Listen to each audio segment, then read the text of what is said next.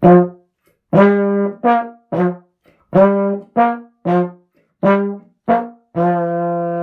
I'm Shelley. And I'm Cam.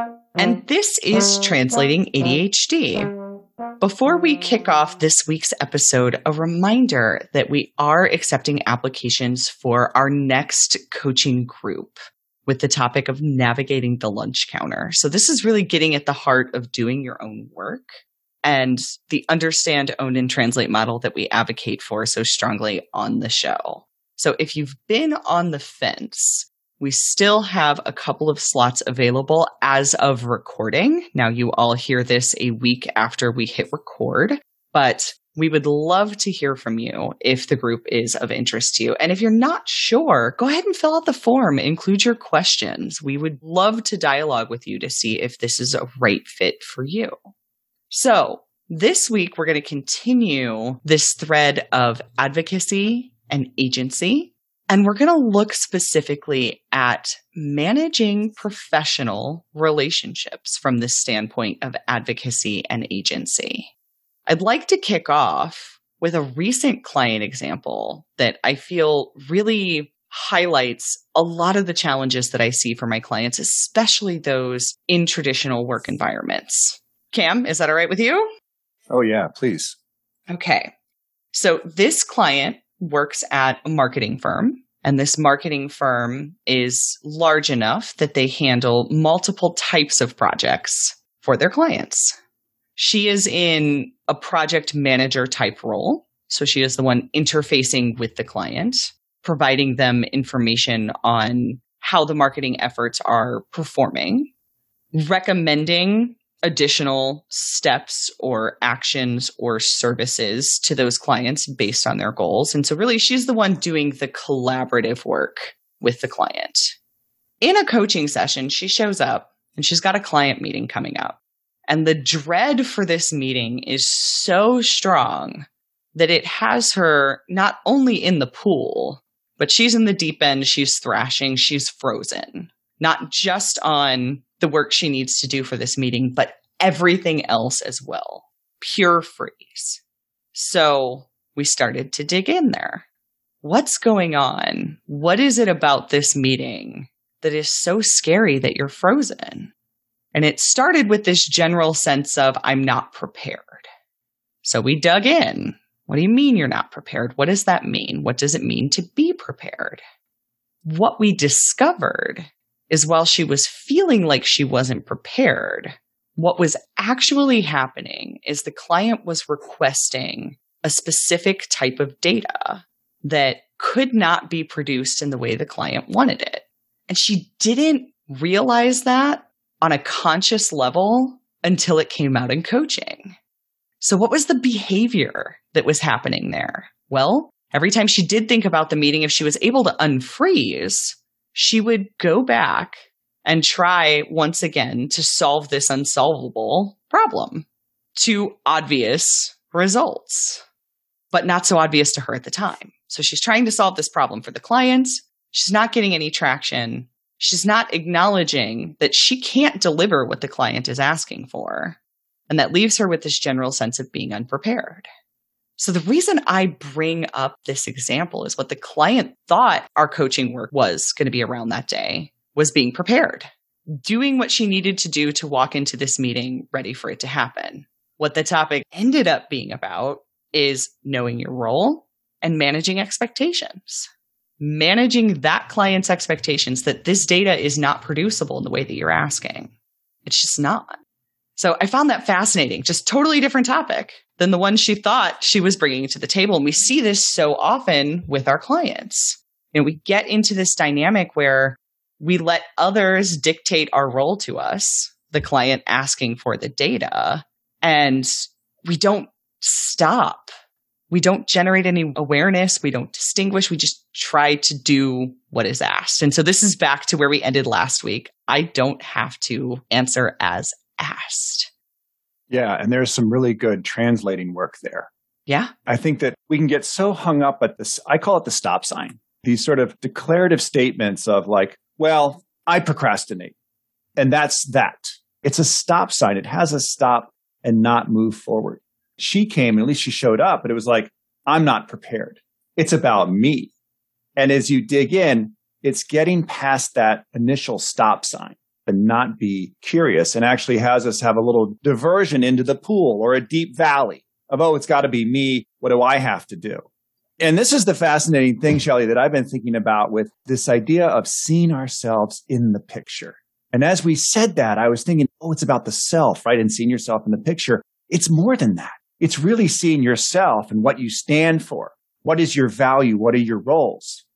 But also, it's about the picture. You brought that up in last sessions in the sense of there can be this disconnect that we come fully equipped, but there's a disengagement from our picture of the sense of what is being asked. Is it realistic? There's an interesting thing that happens. I see this all the time because we have a challenge around prospective memory. We have a challenge around estimation of time and what is possible. So often we'll just shoot for the moon or expect that, you know, if I just give 110%, it'll work out whatever it is. And so we miss that opportunity to ask that question of, wait a second, is this even feasible? To look at the actual picture and see, is this based in reality? We are high associative, high contextual individuals who we struggle with compartmentalization. And so even with that of like, what is possible and what is not, it's one of these boundaries that can be very fluid. Another thing at play here is that one downer making up for perspective that we so often have as ADHD people. We're worried that somebody's going to find us out. We are so focused on our shortcomings and where we haven't performed well in the past that the story we tell ourselves is we have to perform as asked. We have to answer as asked.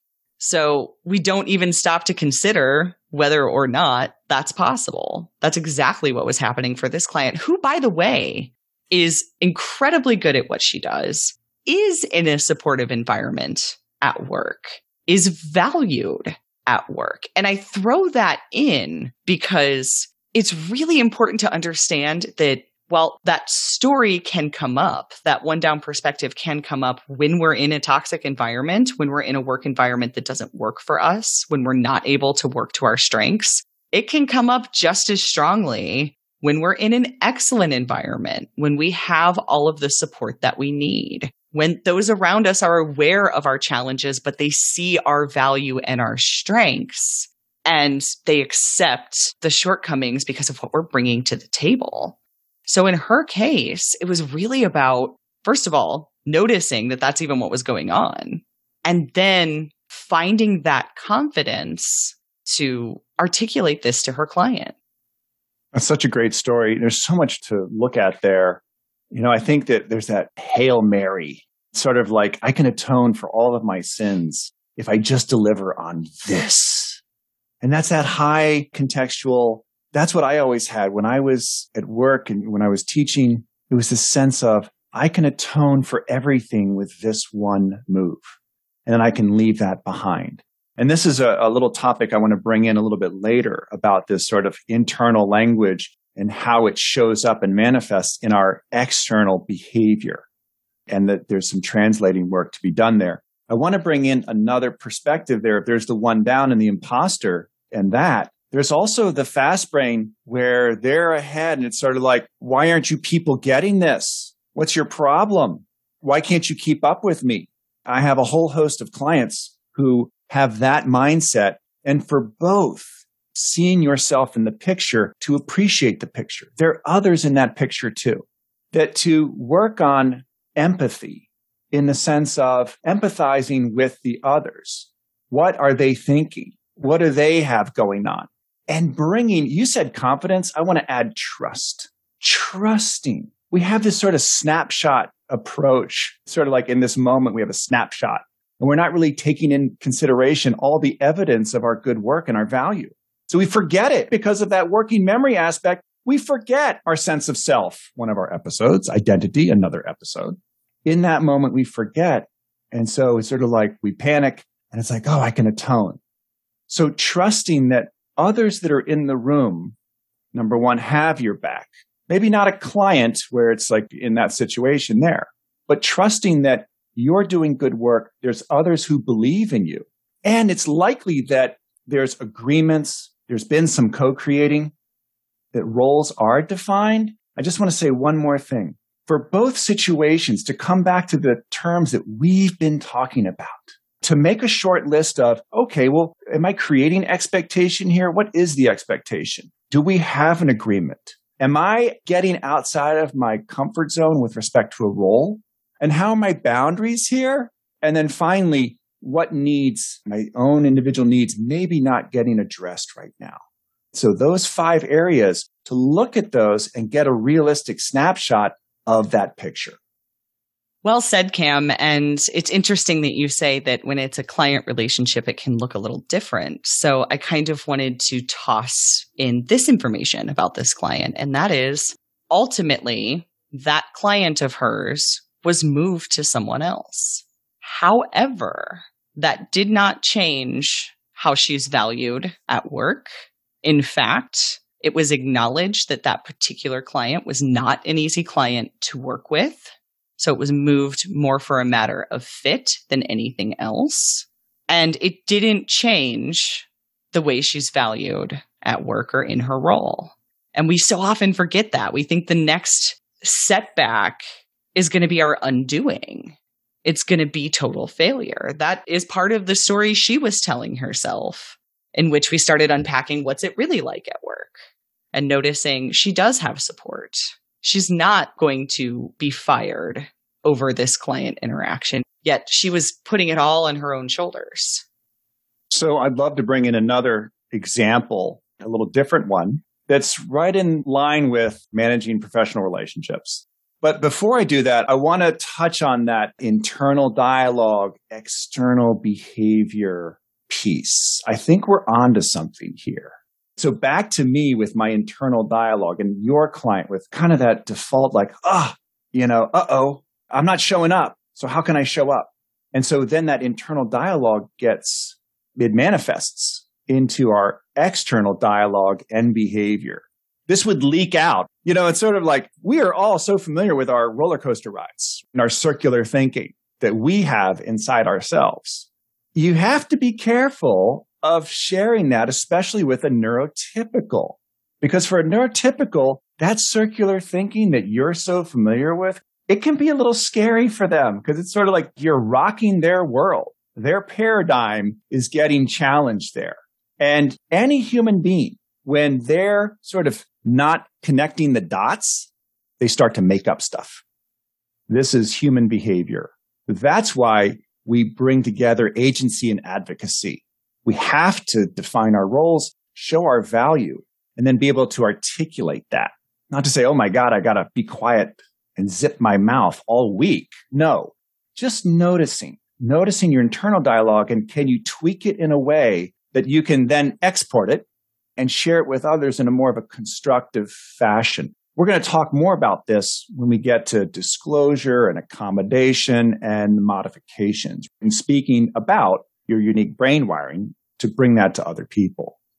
Cam, it's so interesting how that internal dialogue can twist our behavior and how we're showing up and how other people might perceive that, even other neurodivergents. As you were talking about, this is the action that will clear the slate, that will clear my name, that will make up for. I don't know if you noticed, but I was turning a little red over here. Oh, no, I didn't. Sorry. Well, now I'm going to tell you why. If you recall, and listeners, you won't recall, so let me catch you up. A couple of weeks ago, you and I had a conversation where I had a complete meltdown about certification. Just a complete meltdown, listeners. I mean, complete meltdown, tears and the whole bit. And what I just realized when you said that is that's what I was doing. So the meltdown was around needing to ask for an accommodation to push the deadline, which had already been pushed once. And the person I'm making the ask of is incredibly accommodating and is almost always willing to provide an accommodation if it's something that she is capable of doing. But the story I was telling myself is, I've done this so many times. I did this when I was in coaching classes. This is my third go at getting through this certification process, and I didn't even make it through the first two times. So she's probably expecting that I'm just going to quit again, especially since I'm asking for yet another extension. So I'm not only filling in all of this context, I am making up her mind about how she feels about this, and that's how I'm communicating with her. I'm writing from this apologetic place where, you know, I'm putting myself in this position I don't need to be in.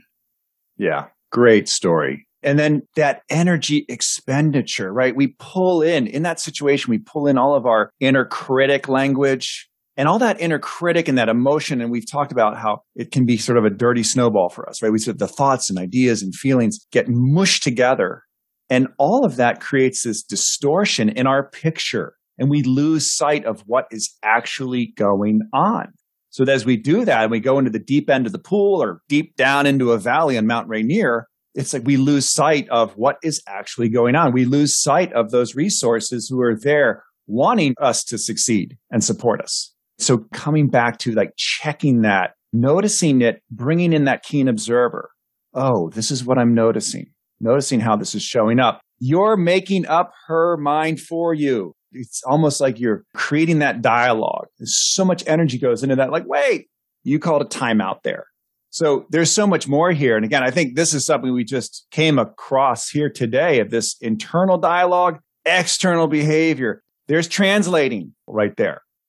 Yeah. And for this particular relationship, this person is also a coach and has been a coach for a very long time. So she's able to recognize this type of thing, and it doesn't skew her perception of me. But imagine your neurotypical coworker or a client who is taking the context based on how you're showing up, who doesn't have the backstory or the context of you as an ADHD person. All they have is how you are showing up. So you're modeling for them this one down thinking, this I'm not good enough. That's what you're showing outwardly when you do that. And to your own detriment, not to the detriment of anybody else, to your own detriment. Because again, you're making up that person's mind for them and you're giving them the context to buy into that storyline.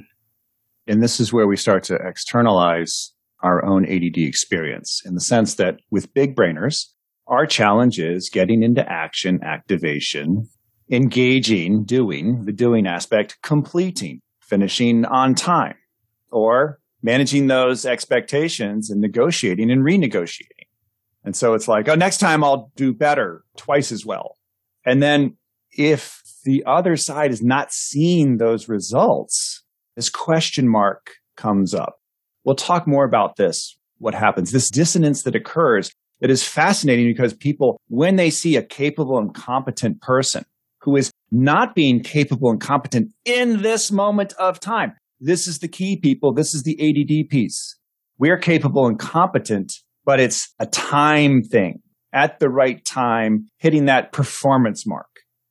And so then people make up stuff. And this is where there's an opportunity to manage, to help them understand there's more than one brain style. There's more than one way to approach things. And how can you make it more complementary than this question mark? For the fast brain, it's the other thing in the sense of empathy and pausing and considering and checking in with folks. The one who I was saying is like, why can't they keep up? It's impatience. You're coming across as impatient, frustrated, arrogant. And what's happening is you're all into the engagement and the doing, and it's that slowing down to pause, reflect, check in with your team. I want to use one more example here as we finish out today, Shelley. Okay. It's interesting. It starts with this. I think that there's an opportunity with the initial pool situation. You talked about your client with the dread. That dread can be this informative thing as we move from awareness to safety to that mobility in the pool analogy. For my client, it's a fear, starting with this fear. So here she is. She is a principal of a small firm, and it's growing, and she needs to hire in order to be able to grow and keep up with demand. And so she's thinking about hiring people, but what she has is this, I'll say, a dread and a fear of, I'm not a good manager. I'm not a good manager. That's her internal dialogue. If I could just sort of hire people and they would just be autonomous, I didn't have to manage and track and delegate. Oh, because when I delegate, I got to go back and check. And so we did some coaching there and looking at that, moving past that stop sign of taking that initial emotional response and bringing it into, let's get curious about this. Let's be curious and let's talk about how can it be? This is in the context of her growth of her company. She doesn't have to get bigger. Agency here would be to, hey, you know what? I'm good. But she really wanted to expand because she saw opportunity there. So then we looked at the opportunity of bringing people in and how she wanted it to be on her terms. She's like, what? What do you mean I get to do this on my terms? You're the principal. Why not? And it was really interesting. She went back to this sort of this moment in time where it's like, there was a time when I just loved working with groups. And it was when I was a graduate student and it was architecture school and we were in studio and we got to be in there and we were creating. And I got to be the teacher, the professor. I was like, oh, tell me about professor and teacher. And what came in was what was happening in the room was bigger than any individual. These people had these ideas and they're trying to put it onto paper and getting frustrated. And she had this opening, this holding the space, like coaching in a way. They're like, what can we create here? And that's what she brought. And it's been amazing because she's seen them as whole humans with different brains. And she has a unique style. And what can we do together to start to think about the picture that we're going to color together? Really fascinating stuff. And it starts with, again, if she came in there with, I'm not a good manager, that would have colored the whole experience and how she interacted with her people. But now she's got people and she's co-creating with them, developing agreements, discussing expectations, defining roles, clear boundaries, addressing their needs so they can have a private life outside of the professional work they're doing with each other, to see that other as a human and what do they have to contribute that all of us together can do so much more together. I want to say one last thing here. This is something that's so important to me. And it feels like in professional organizations, they're missing the point on this whole idea of cognitive diversity. It's starting to move, but it's so fascinating to see how different thought is seen as a threat. And what we bring is different thought. The opportunity for us as neurodiverse individuals is to let people know our different thinking is an added benefit and not a threat. That's the opportunity to translate and not to overwhelm folks with everything we're thinking about in one moment, because your experience, they're like silo people and we're the big broad brushstroke people. I love that, Cam. And it's something that rings true for all of my clients when they start to step into their strength and see their value. There's a real recognition that their divergent thinking is a big part of what brings value for them. It's a big part of where their value lies. And again, not to say that this means that ADHD is a gift. That's not what we're saying here. It just is. Your brain is wired differently. You are a divergent thinker. And with that comes challenges, but with that also comes unique perspective and strength. And when my clients start articulating their value, that's what they're articulating. And I agree with you about workplaces. And I'll even add that in the work that I've done with workplaces, because I do some speaking for workplaces on ADHD and time, it's so accommodations focused. And accommodations are okay. Accommodations can be great, but the conversation is bigger than just accommodations. And by the way, asking to do something differently or acknowledging that your brain works differently does not necessarily mean that you are getting an accommodation. I think there's an important distinction to be made there as well. Because if we look at everything as an accommodation, guess where that one down perspective comes from? If you're getting an actual accommodation on something metrics-based, you're getting more time, you're getting more lenient numbers or whatever else it is, fine, great. But that accommodation language overall needs to change because not everything is an accommodation. And we don't need as much accommodating as workplaces think we do. Yeah. And there's so much more there. And we get to cover that when we get to disclosure and whether to disclose or not. So, so much here. Lots here. It's so much fun to do this with you because we just keep unpacking. We're unpacking. Yep. People, we're just unpacking it. That's what we've been doing for over a year now, right? Unpacking. Like, fun. Well, we'll find out eventually if this onion runs out of layers. But so far, it seems like we're not. That onion's in the ground. That onion is in the ground growing, Shelley. It's growing. We're peeling, but it's growing. It's growing. I agree. So let's wrap here. If you like what we're doing here on the show, you've all heard this far too many times, but we're going to say it again. 3 key ways that you can help us out. The first is to leave a review wherever you listen. This helps other people find the show. This also lets other people know that we are worth listening to. The second is to share the show. Share it on social. Share it with friends. Share it with colleagues who also have ADHD. The third is to become a patron. So for $5 a month, not only are you supporting the running of the show, helping us pay the costs of editing and everything else that goes into bringing you a show each week, you also gain access to our Discord community where our listeners are working together to do their own understand, own, and translate work. So until next week, I'm Shelley. And I'm Cam. And this was Translating ADHD. Thanks for listening.